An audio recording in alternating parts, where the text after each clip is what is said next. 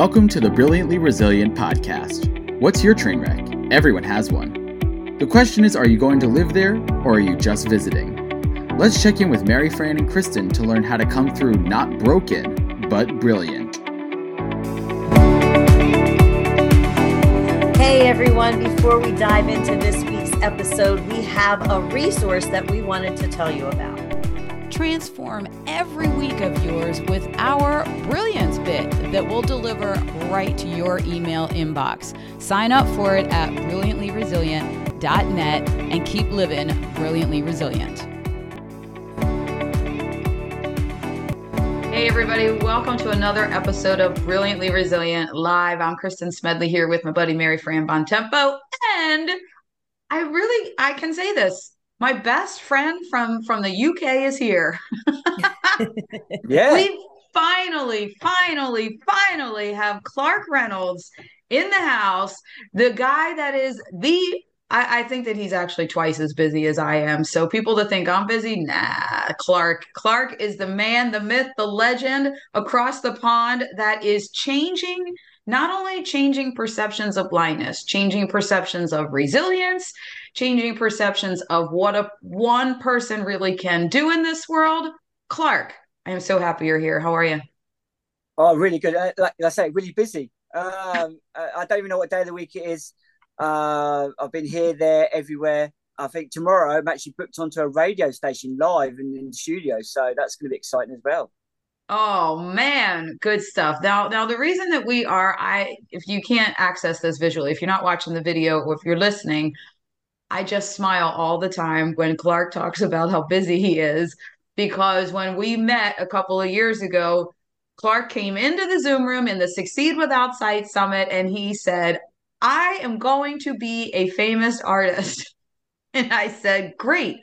I said, and he said, but people in the UK are saying a, a, visually impaired artist is not a thing. And Clarke was like, yes, it is. And then he said, and I'm bringing Braille into the art. And I was like, what now?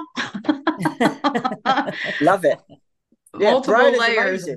Yeah. Multiple Braille layers of perceived beautiful. barriers. Yeah. I mean, Braille is a great icebreaker for, you know, I knew about Braille, but to physically use it uh, in a way that tells stories. It was meant to be. Was, I had to go blind to learn Braille and then bring Braille to the masses, basically. Uh, and, you know, people say I'm crazy, but I, I love being blind because I can't change the fact. I can't mope about in, indoors and, you know, sit on the sofa, listen to an audiobook. That's not me, you know. And I've made so many amazing friends. I've been engaged with so many thousands of children. Literally, this year already, I'm two and a half thousand children into going into schools and teaching braille and educating what sight loss is. And that's the power of art you know and that's the beauty of art. You know as someone who is sighted um you know kristen has kind of introduced me to this whole world of braille. And i have to say when i saw you on her summit and saw that the tactile nature of your art i was like oh my gosh, this is like a whole different thing. Like, this is an incredibly amazing way to appreciate the art in an entirely new way. And not only does it make it accessible on a level for a non sighted person, but it makes it accessible on a whole other level to a sighted person which is the, which is the real beauty of this because it opens that world up to all sorts of people maybe not the originally intended audience but oh my gosh, for a sighted person to see your work, it's amazing. Well, that, that's the beauty. So I kind of like bridged the world of a tactile and a visual world. You know, foremost, I'm a visual artist. You know, I was I'm an artist before I lost my sight, and we live in a visual world. I'm a visual person. So why do I change that? You know, it, it's my art is there to be tactile, but also I, am catering for you, for the sighted audience. I want people to look at my artwork not knowing it's braille and look at it like, oh my god, that's really, you know, that's so vivid, that's enticing. And then there's big signs saying you must touch the artwork, and then you think, what's that about? Touching the artwork? You can't. Nobody's allowed to do that, right? yeah, exactly. That's that's uh, you know that's a big no no, especially when it's got a big price tag on it these days. It's like that's double no no, but no, it's part of the story, and it's a way of physically engaging with the art. You know, we when we go to galleries and big, you know, big ones that have barriers up, like literally, you know, you're not engaging with it anymore. You know, you stand back like two meters away and you're thinking, and then you look at it You look at it for seven seconds and walk off. You've taken your time to go to a museum, and why are you spending seven seconds to look at a piece of artwork? Mm. You know, why aren't you chatting with that artwork? So my artwork allows you to chat with it, chat with strangers next to it, and engage, have a conversation. You know, Clarke, first of all, you said Braille is an icebreaker. That is so opposite of what the world thinks, right? This and this is what I love so much about you and why we just had to have you on this show among other things. The the first pillar in in living brilliantly resilient is looking at challenges differently. It's looking through a different lens and you're teaching the world one of the most brilliant things Braille is not a barrier or something to be like quiet about. Braille is the tool for literacy and it's exciting. I mean, it, it is it is a, a way for people that are blind to access literacy. And the fact that no one that's what was so memorable and remarkable and why people are still talking about you from that summit.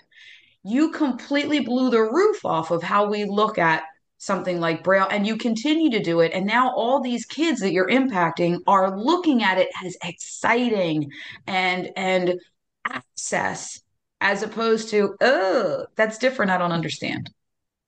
That's it. We, we live in an age you know the kind of like the coding age you know kids my nine year old loves coding she loves minecraft you know and braille is just a code. It's just a new way of looking at abc you know, so when I go into schools and, and I teach, they don't realise that they're actually getting sneaky maths involved because Braille is a mathematical language. Right, so the kids are learning, and then they asking questions about sight loss that adults don't ask because kids have kids have no filter. You know, so we break down the stigma attached to what is sight loss. Uh, how can you see colours? What do you see? And then we had that conversation. So the idea is those kids grow up in 20 years' time, we're not having this conversation. What is sight loss? That's the idea. That's the plan. You know, it's interesting you're talking about this as a conversation because I'm thinking, you know, to a sighted person, sighted people just don't know how to approach blindness if, if they've had no experience with with someone who's blind. I certainly didn't until I met until I met Kristen and her boys and especially Mitchell, who at first you think, oh, maybe I have to treat them with kid gloves. And then you come across Mitchell and you're like, well, the gloves are off. So but it allows this conversation to take place to the point of it being an icebreaker on a different level. It doesn't have to be about the blindness, it can be about the art. And then you lead it into that other space to allow for understanding, which really, on some level, is what all art is supposed to be. You're just adding another dimension to it. It is, and what I do is I make it fun. You know, yeah. I mean, the idea of learning a new language is, oh God, it's quite daunting, isn't it? You know, learning French or German. You know, and Braille is just a new language. You know, so you make it fun. it leads itself perfectly to art. You know, the idea it doesn't have to be a dot. I mean, behind me, it is a perfect example of that. You know, Braille is about a pattern. So behind me is a giant Union Jack, um, and the actual dots are made up of the silhouettes of the king and queen and it's called Oops, I sang the wrong monarch. Uh, so basically, it's a great feel as well because obviously you've got those lovely silhouettes of the faces. So it's a really good tactile just to feel. And it reads the national anthem, uh, but just stripping out the words. Because obviously we had a queen for 70 years. So st- people are still going to slip up and say, God, when we sing our national anthem, put the queen in. You know, so I've just flipped out the words, you know, and, you know, it's about playing around with the language, using the, the, the braille dot to host the English language. That's what I say. And I say it doesn't have to be a dot. It's all about the pattern. You could wow. say all sorts of things in Braille to the sighted world, and we wouldn't know what the heck you were talking about. So you could really have a field day with that now, couldn't you? I could. I haven't done so because I say cater for a lot of children. I haven't gone down that route yet. Uh, it's in the back of my mind. Trust me, it's in the back of my mind. Uh, one day there will be explicitories, but um, uh, but the, the idea is, I say, so you know, I, I learned Braille. I'm self-taught. I did it with buttons. And, you know, we talk about the use of Braille in society. So I've learned it, but I want to use it, but use it correctly. You know, obviously a Braille book, but the thing is, I've got audio for that. I love my audio books. I'm talking smart Braille. The idea is go into a restaurant, there's a Braille menu. Going to mm. a lift, there's always Braille in the lift. You know, why isn't Braille on every toilet door and by the handle? Not up here, You know, mm. no one pushes the door up here. We're talking about by the handle, and then I, I push, and I know it's a male, female, unisex, disabled toilet. You know, yeah, they're big. So you have a big those big letters like you speed read, I can speed touch. You know, that's what I want. You know, and you brand it. I'm a braille typographer, just like a typographer uses color and to you know show show off the letters. I just show off the dot in color and shape and size. Love I love it. I love it. You know, here's my question for you, Clarke. And and I want our listeners to understand that if you are like knocking on doors and not getting an answer, or you think, you know, you, you've got this idea that you're you're chasing and it's never going to happen and people are telling you you're crazy, think about being a blind artist that wants to incorporate Braille. Now, Clarke, after that summit, did you just all of a sudden, you know, you go out there and everybody said, yes, come into our galleries. Sure, no problem. No, not at all. It, it was hard work. You know, it's hard work being an artist anyway. I knew that when, when I wanted to be an artist from, you know, day dot. Um, so you've got to have good resilience, uh, a good backbone, uh, thick skin, because you can get rejection, you know, and I think that's helped. You know, obviously a lot of rejection back when I could see as an artist, and obviously double rejection when I mm. can't see as an artist. So I just, you know, I, I worked hard. I was working on this this color coded braille. I finally got an exhibition and the exhibition toured and you know you make your own luck as an artist. You need luck and just happened to be that i created some plaques for uh, a charity called vision foundation. And that that vision foundation raised 3000 pounds for the charity. And so it just happens that the director of a major gallery in london was at that gala. And that was it. That changed my life you know. Quantus gallery meeting james um, and he said to me, didn't chat about the art, just chatting about how we're chatting about now, about my life. Turned around and said to me, right, uh, I, am going to keep you on a retainer. Now, any artist in their right mind, you know, a retainer is gold. You know, no matter what, you know, the idea is like, you know, it, I suppose it's a professor getting, um, uh, you know, in your school, and you know, you're, you're set for life. You're never going to get sacked. So as a retainer, as an artist, it's great. You know, I just create the artwork and the gallery sells it and, you know, win-win for everyone and I had my first major exhibition in London in January, and my world blew up. I mean, I think Kristen's phone blew up because she got me on the Google alerts.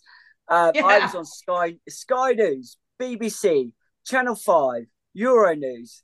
I even looked the other day. I found it on the New Jersey Library website. Um, I was everywhere. I was even in Korea in the Korean Herald. That's how far and wide I went.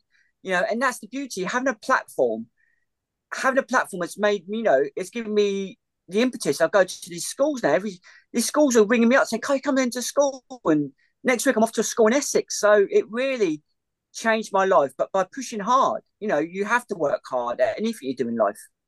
Yeah, and you know what? I want to point out that that um, for for those that are listening, and and I want that to land well and stick. That it was hard work. I mean, Clarke came into to um, our Thriving Blind Academy membership calls every Monday, like 80% of the Mondays. You were there, even even traveling all over London and and talking to all of these art galleries and all.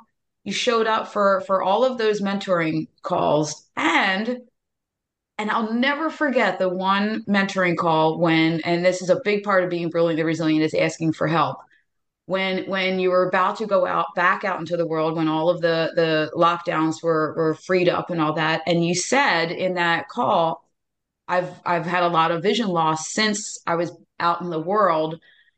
Give me some give me some tips and some strategies of how i can do this this and this. And everyone in the call was giving their strategies to you and i thought that was one of the most brilliant things of all the brilliant things that you've done is to come in there and say now i built this I'm able to get out there, but uh oh, there's this one facet that I need help with, and and you asked for help and got it. And that's it, and and that's the you know people people think that obviously we talk about kid gloves with blind people. You know, if I need help, you know, I have a mouth, I'll ask for help. You know, I'm a very independent person. You know, going to London a lot. I mean, if you've never been to London, it's um, it's it's a nightmare. It's a nightmare when you can see. Can you imagine if you can't see? So learning the tube, all the different places I'm going on, the, you know, London Underground. So that's been exciting because I love learning new stuff. Um, and I suppose that leads me into learning London in a new way.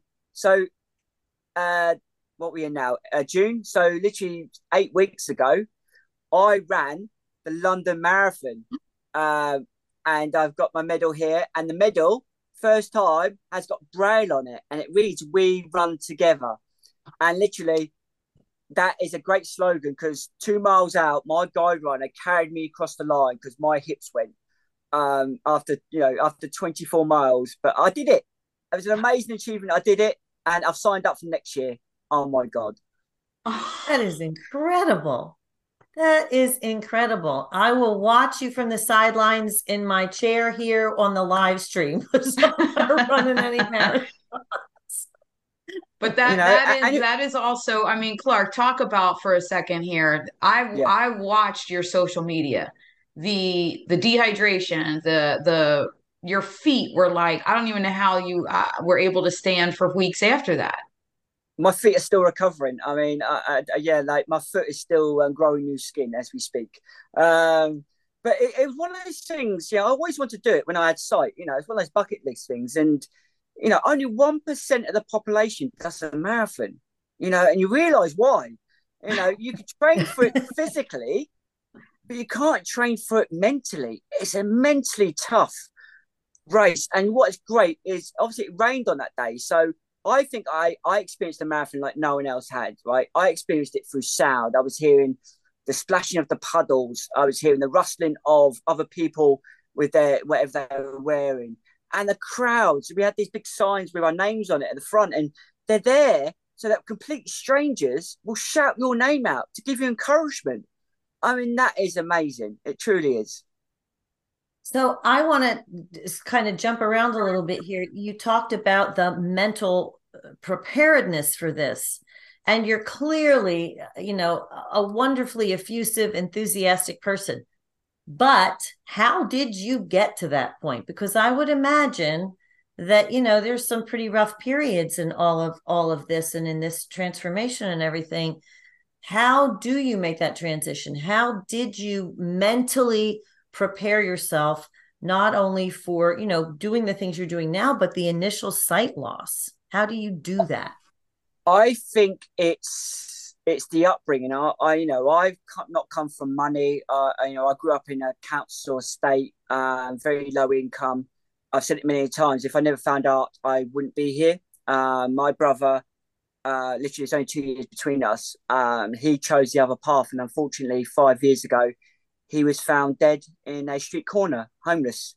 So, you know, that for me, it, it really did. You know, the majority of my friends who grew up in, in a council flat were either dead, in jail or a substance abuse, you know, mm. and I never went down that path. I could have, but I, I found out at a very early age, and that set, set me through bad kidneys. So I had bad kidneys in my teens, so I left school very early. But my fighter got back into higher education, um, and then obviously sight loss. But then I never felt it as like, oh my god, I'm losing my sight because I've always had art in my life. You know, it, it was one of those obstacles that right. So now the sight's gone I'm going to be the artist I wanted to be from the age of six. So I never lost that that dream, that that hardness, that mentality of, of being better, being trying to break the the cycle. You know, it's hard when you're in that situation. It's so hard to break out of it. You know, and I wanted to. I wanted to better myself. You know, and that's always been in my mind to better myself. How has that been in your mind? Did you have a, a role model that you followed? Did that that was just something innate? No, no role model. You know, my dad, my real dad was in the navy. Never saw him. Um, a, a abusive stepdad, so that was wasn't a role model. My role, my my role model was my sketchbook. If that makes sense, it was literally what I could put on paper. What I I took all that whatever I suppose back then was you know probably some PSD or something, you know, really bad stuff going on. But my sketchbook was there. It was my my shrink.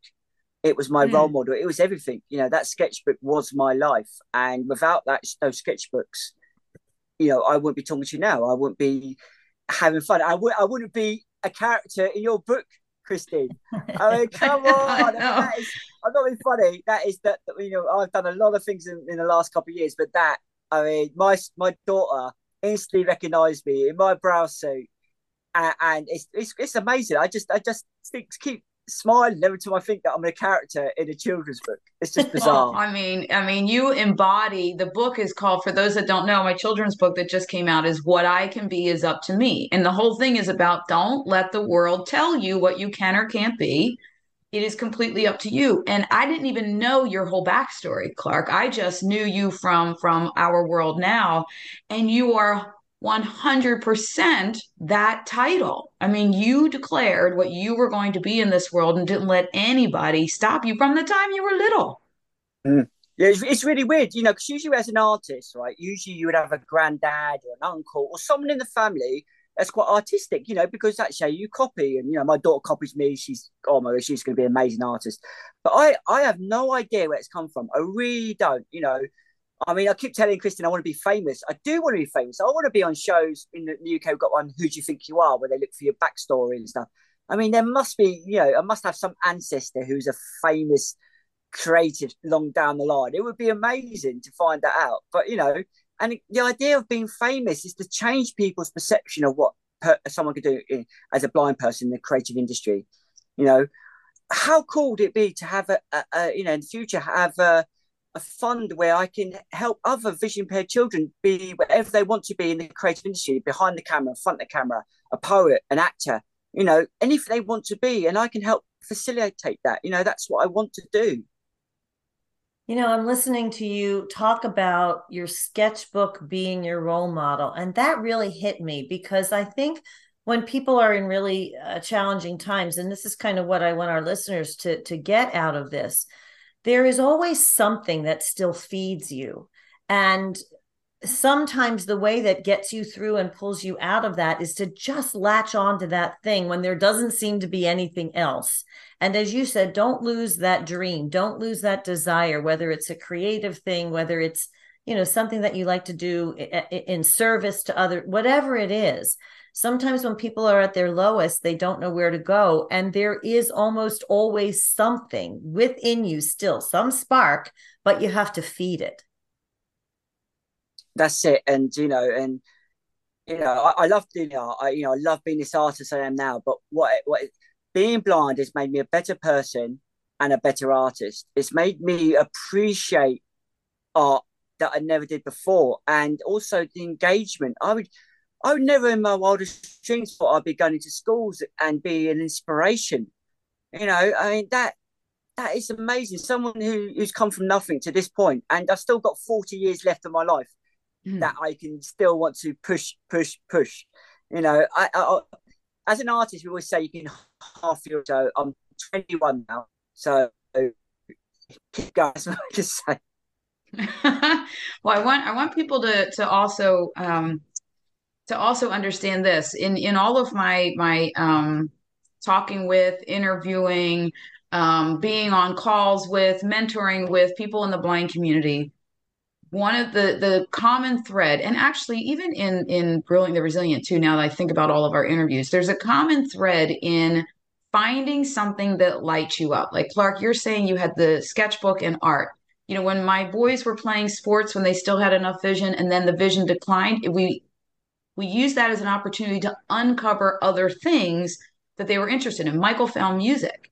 And I actually, I think just like you, Clarke, that that it was one of the biggest blessings for for especially Michael that his sports had to end because he was not destined to play sports. He was destined to be in the creative field. We uncovered his talent and love for music in middle school very hard time for most kids in middle school. And that's where Michael started to really grow and flourish when most kids were crashing in middle school because he found that one thing. Now, Michael probably has 17 things that light him up, but it was that music, that talent, that love that really kept him on a trajectory of of growing. And Mitchell found he found a different way with music that he more he can listen and then communicate things about music as opposed to playing it. But I think I know from talking to so many people that is a common thread in people being resilient and and really coming into their purpose in this world. And and I think as parents, with with all the love in our hearts, we do it